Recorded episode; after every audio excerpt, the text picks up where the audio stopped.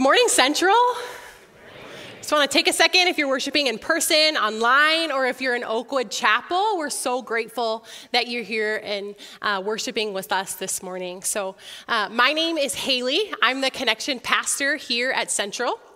I've been in this role for about two and a half years, and praise God, I think I can finally say I know what I'm doing.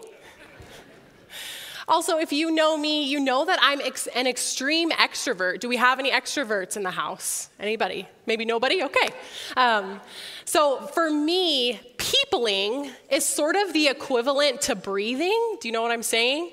Um, so when I found out that a lot of my job would be like meeting with people like you, people in our congregation, getting to know your faith stories and backgrounds, hearing how you've connected with the Lord in the past, and helping you use your gifts um, in the church and find a place of belonging, I literally had the thought, like, wow, I get paid to breathe.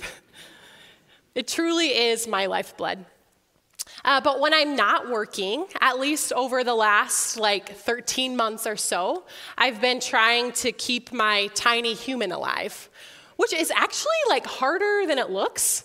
Um, for any of you who are dog parents out there that maybe got a dog um, and thought what we thought, like, oh, like this is gonna be a really good transition to having a baby. Like, it's basically the same thing. I'll just stop you there. Learn from experience is not the same. but uh, either way, this is a picture of my family up here my husband Tyson, our son Theo, and our crazy but lovable dog, uh, Winnie. So I was also born and raised in Sioux Falls just right across the street from here, actually. And I loved living in Sioux Falls. I loved my teenage and young adult years, um, especially like having the freedom to be selfish with my time, with my energy, with my money. I could pretty much do whatever I wanted when I wanted, within reasons, of course. Um, and then I went to Northwestern College in Orange City, Iowa. I met my husband Tyson there. We dated, got married, and once we got married, we moved to his home turf of Holland, Michigan. And for me, that year, especially that first year of marriage, was pretty hard because I learned that it just like isn't about me anymore. we had to share life together, which meant we had to share things from like toothpaste to also like having to work our conflict out. Otherwise, the living situation would get incredibly awkward. I also couldn't just like go shopping anytime I wanted because we like had bills to pay. I couldn't just hang out with my friends like I did when I was in college if I wanted to just like ignore Tyson. We had to work our stuff out. So for me, marriage was this sort of decentering of myself. And now, if I thought it was hard for, with just the two of us, and that required setting myself aside, I was in for a rude awakening. For me, becoming a parent, becoming a mom was a reminder that I just like don't really have the option of being selfish anymore. As parents, we learned pretty early on that if we wanted to have our lives just like centered around ourselves, that would actually just break down our family. I had to keep track, uh, keep, I had to keep, stop keeping track. All right. I had to stop keeping track of how many times I changed Theo's diaper, or I did a middle of the night feeding, or how many times I held Theo so Tyson could take a nap. Keeping score of this or that, or who got more sleep, was just going to lead to resentment, and it would actually just tear our family apart. The fact of the matter was, the second that Theo was born, it wasn't about us anymore. We had to learn as parents how to love Theo as best as we could, even if it meant setting ourselves aside. That's a hard reality, though, isn't it? Setting ourselves aside in order to love others. I think as we look to scripture today, though, we'll see that it's actually a necessary and healthy part of living and relating to people. So if you felt out of sync with your relational world, if you felt like you're not like connecting to people in a way that feels like flourishing, if you've noticed tension or seen that maybe your community is being torn apart, maybe it's because you're not living in the freedom that the Holy Spirit can provide. This isn't a problem that only exists right now. We've been studying the book of Galatians for the last few weeks in a series called Free.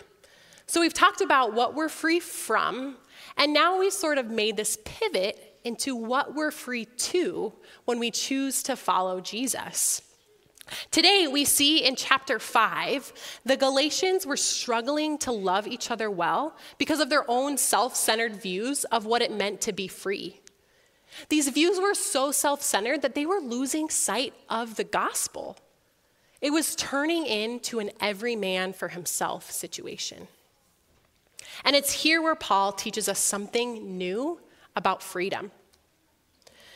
True freedom isn't about living selfishly, but loving others selflessly. So we're going to pick up, in, uh, we're going to focus in on Galatians chapter 5, verses 13 through 17. So if you have your Bible, feel free to open uh, to that right now. Again, it's chapter 5, 13 through 17. I'm choosing not to um, discuss verse 12 from the stage today. If you would like to dive into that deeper, feel free to discuss that with one of my male colleagues. I'll let you uh, laugh at that joke later once you read the verse. So let's dive in. For you were called to freedom, brothers and sisters. Only do not use your freedom as an opportunity for self indulgence, but through love become slaves to one another. For the whole law is summed up in a single commandment You shall love your neighbor as yourself. If, however, you bite and devour one another, take care that you're not consumed by one another. Live by the Spirit, I say, and do not gratify the desires of the flesh. Would you pray with me? God, we love you. God, we ask that you would reveal your truth to us today. Open our hearts, open our minds, open our lives to your word, your truth, and ultimately your love. Amen. Okay, so let's talk about what leads Paul uh, to beg the Galatians to remember to love their neighbor. I mean, he uses language so strong here when he says, when he's talking about biting and devouring one another, that it's the same kind of language we would use if we're talking about wild animal like behavior or even like human cannibalism. And these were all Christians. This wasn't an insider versus outsider debate or a Christians versus non Christians issue. These were all Jesus followers who had different views of freedom and weren't actually loving Jesus very well. Now, it's actually likely there were three different groups within the Jesus community of Galatia. There were the Jewish Christians, the Judaizers, the ones who were trying to convince the Gentile Christians to become circumcised.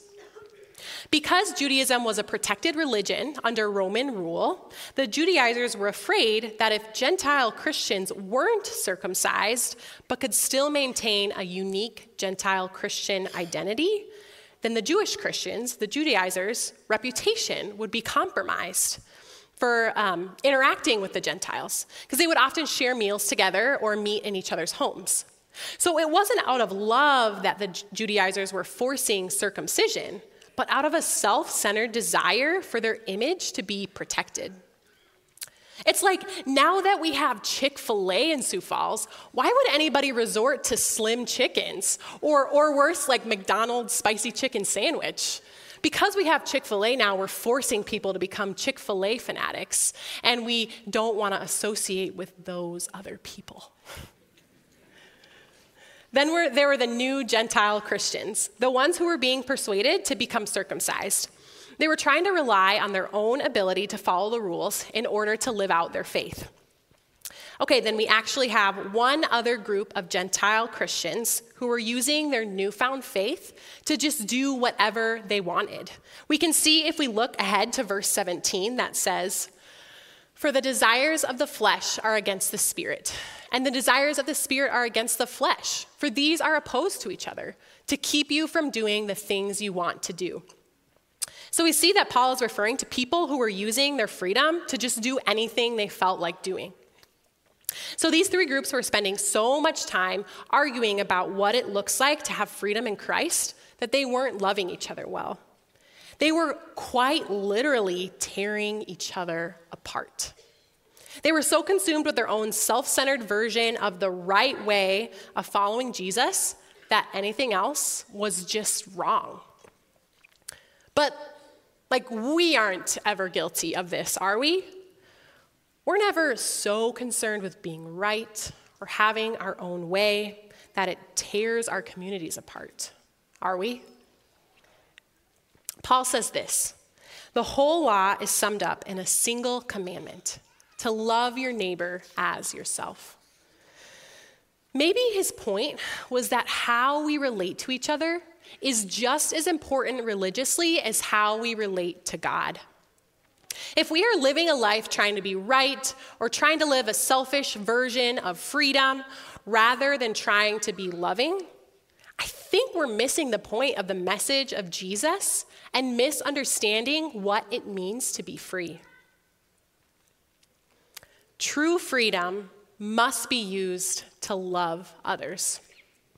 Now, a lot of people think that loving others is just a theme that we find in the New Testament. But actually, when Paul says to love your neighbor as yourself, he's quoting Leviticus 19:18, which is actually a series of many commandments that talk about actions that produce love of neighbor.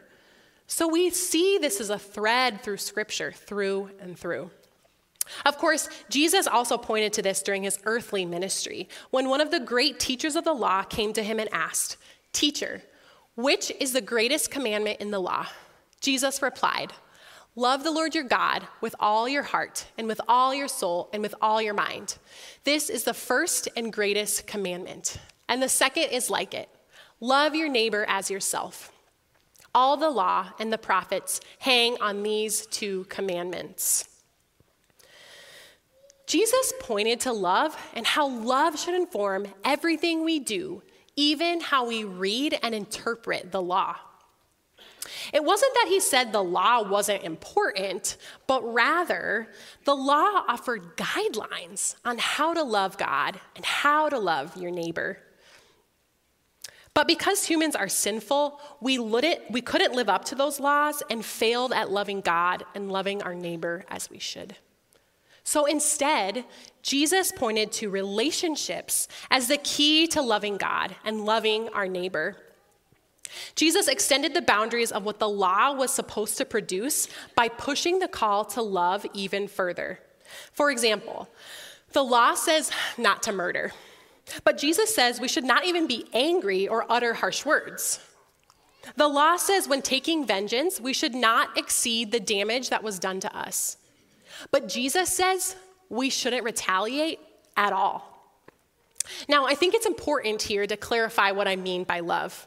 The word gets thrown around, and we often take it to mean like falling in love or a mushy gushy sort of feeling of affection. That's not what I'm talking about here. The love that Jesus pointed to was always self sacrificing, it required commitment and action, and it pointed to the kind of steadfast love that God loves us with. And Jesus makes it a command. The freedom we have from sin is one that must be lived out by loving others. We cannot seek a righteous and holy life as isolated individuals if we are sinning in how we deal with our neighbor. A problem occurs when we value rule keeping, private religious living, or our own self centered way of living above relationship to God and to others. So, if true freedom is understood through love, then what gets in the way of that love? What is a barrier to truly being free to love our neighbor? The biggest barrier that keeps us from being free to love is ourselves. I'll say that again. The biggest barrier that keeps us from being free to love is ourselves. Paul uses this word flesh, or the Greek word sarx, throughout his writings. A lot of the time, we misunderstand flesh to only be referring to like our physical bodies. But when Paul talks about flesh, he means the whole self under the power of sin with all its self serving desires and motives. The flesh is trying to meet our own needs selfishly apart from Christ. And that's not how we love God or our neighbor. The flesh is desire and love turned inward, and it always leads to the breakdown of community. Bishop Michael Curry said this The opposite of love isn't hate, it's selfishness. I've seen this reality in my own life. I don't know if you're a fan of the Enneagram or not, but I've actually learned a ton about myself and the ways that I'm prone to sin as a type 3. I've learned that I can become consumed with image, with efficiency, or the projection of success, even at the expense of those around me. So, being married, becoming a mom for me was a harsh reality because I couldn't even like pretend to have it all together anymore. Also, with a baby, just efficiency goes out the window, and you have to be okay with having spit up all over your clothes at all points in time. so, my self centered life was just not gonna cut it anymore. Too often, our freedom is only used for ourselves. Verse 13 says, For you were called to freedom, brothers and sisters. Only do not use your freedom as an opportunity for the flesh. A lot of the time, we use our freedom to keep our image protected, to keep us thinking we're right and everyone else is wrong, to give us pleasure, or to keep ourselves in power over other people. I'll let you fill in the blank. Where might you be getting in the way of your freedom to love others? Throughout Galatians, the word allelon, which means one another, is used six times. It's actually used four times just in chapter 5, verses 13 through 17. I think Paul so clearly saw a community that was oriented around themselves and he was trying hard to remind them that the freedom they have in Christ means nothing if they're tearing each other apart because of their own self centeredness. Self centered love happens when Jesus is dethroned from the center of our lives and we place ourselves there instead.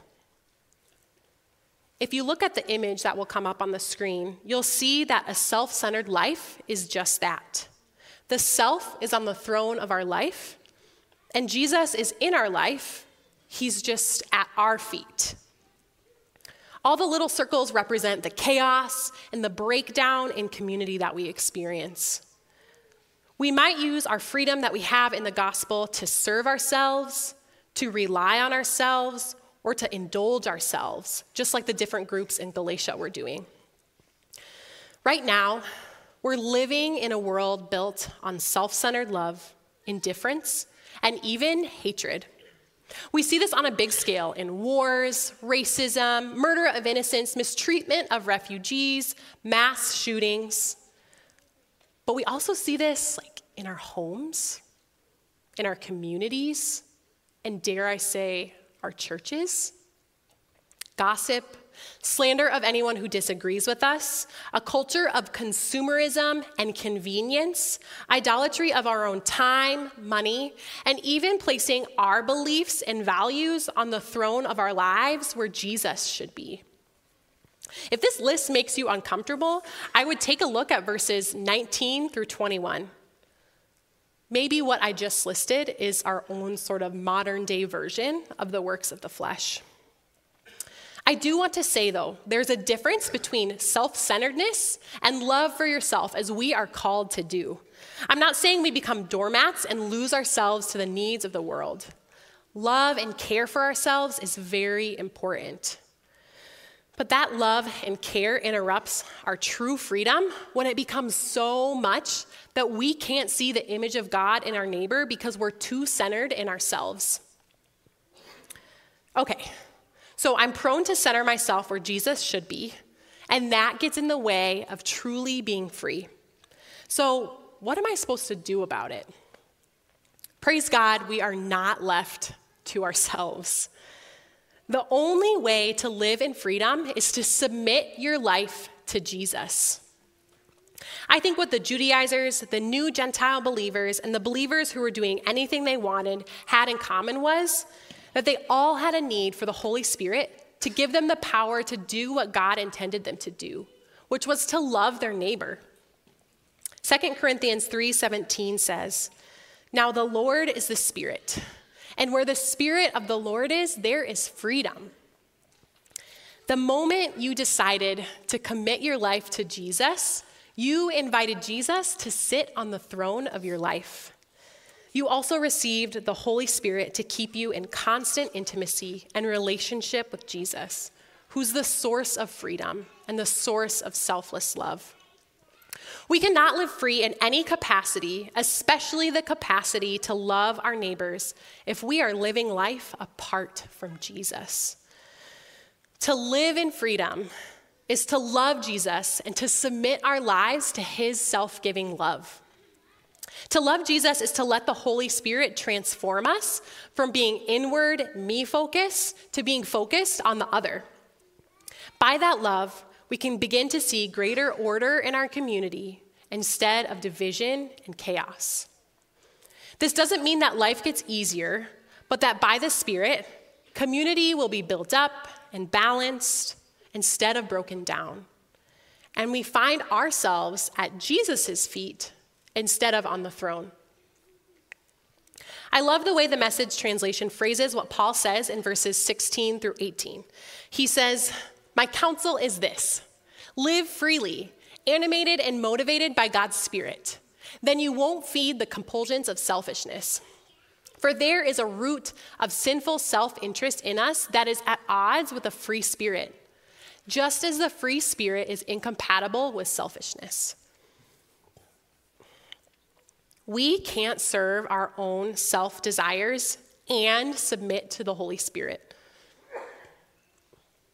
Walking in the Spirit means we daily make ourselves aware of the self sacrificing love of Jesus and pray that the Holy Spirit would cultivate that love in our lives. As much as we want to say to ourselves, like, be loving, we just, we can't. The freedom to love others is something that has grown over time by the power of the Holy Spirit. Okay, so this is like super easy to do for the people that are like really easy to love, right? We often joke about um, those extra grace required people that we have in our lives. And here's a fun fact if you don't know who that is in your community, it's probably you. but really, though, we all have people that we deem as extra grace required, but maybe we deem them as extra grace not because they need the extra grace, but we need the Spirit to give us grace, to put ourselves aside and let Jesus love them through us. Walking in the Spirit in order to love others is not always something that comes naturally, too. It takes intentionality and it takes practice, especially for those people we like sort of hate. So if you're like me at this point, you might be waiting for like a list. I love lists that help me to know like what I can check off to just do to love better and to walk in the spirit.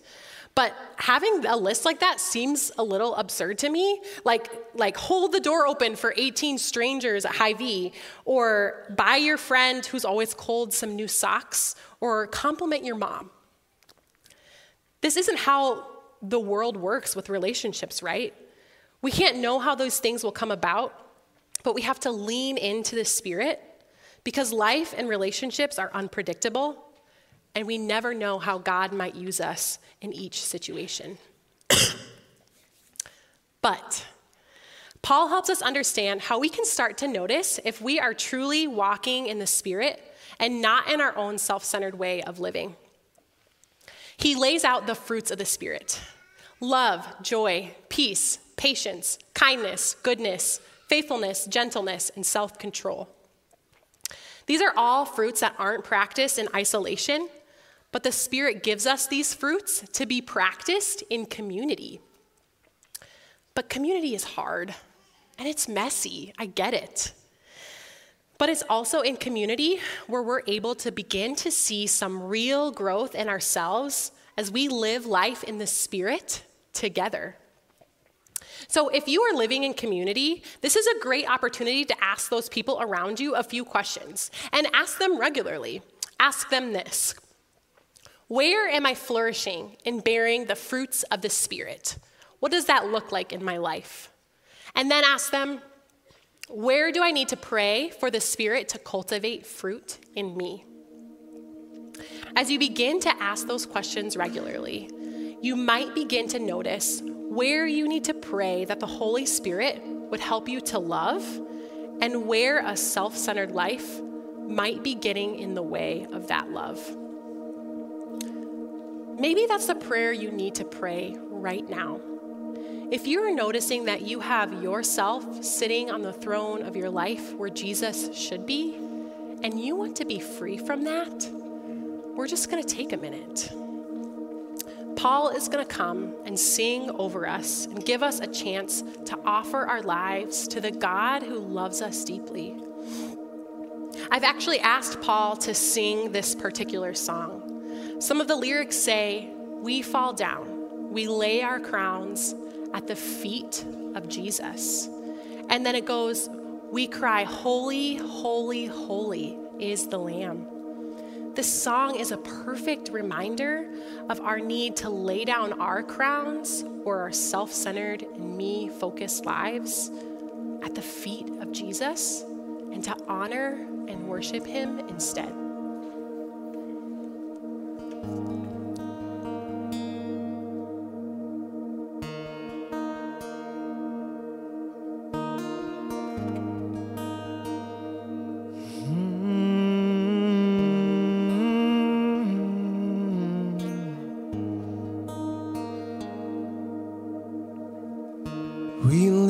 Down at your feet today.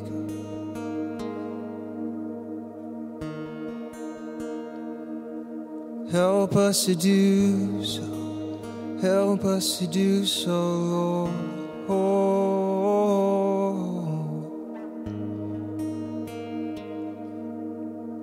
oh we fall down, we lay our crowns at the feet of Jesus. The greatness of His mercy and love at the feet of Jesus. We cry,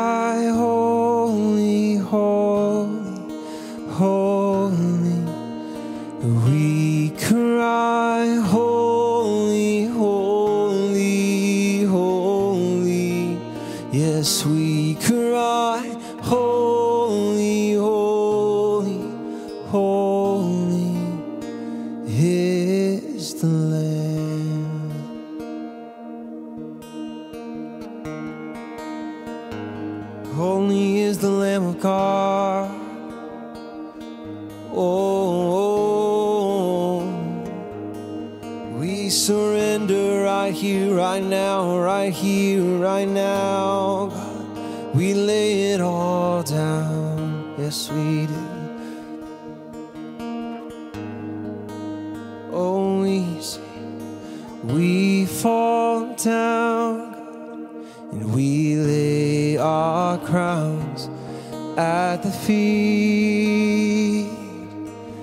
of Jesus.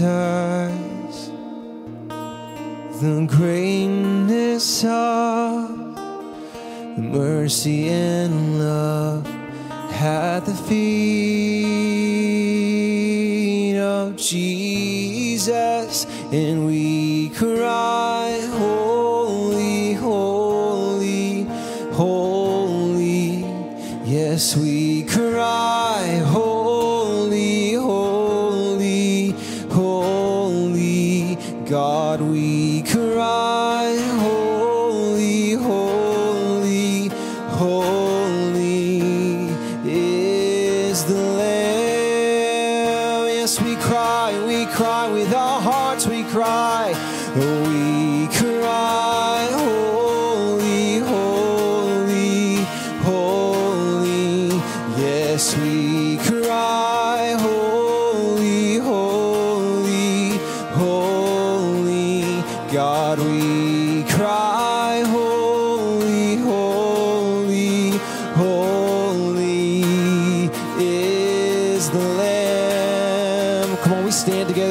church. We cry, every voice.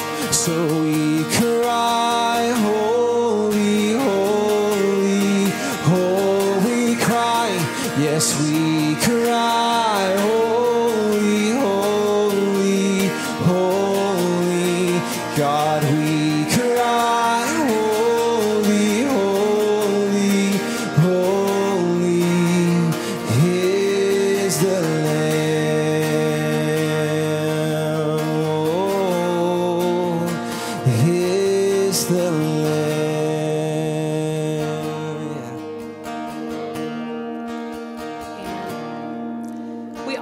know it can be very powerful to pray in community. So we have people who are ready to pray with you if you want to again or for the first time bring Jesus to the throne of your life. We take prayer very seriously here. We know it's not just us trying harder, but we're committed to praying that the Holy Spirit would be in every detail of our life. But also, if you need prayer for anything at all, stick around and someone will be ready to pray with you. And as you go today, walk by the Spirit. You've been given freedom not to live a self centered life, but to live a life centered in Jesus, who frees you to love your neighbor. Go in peace.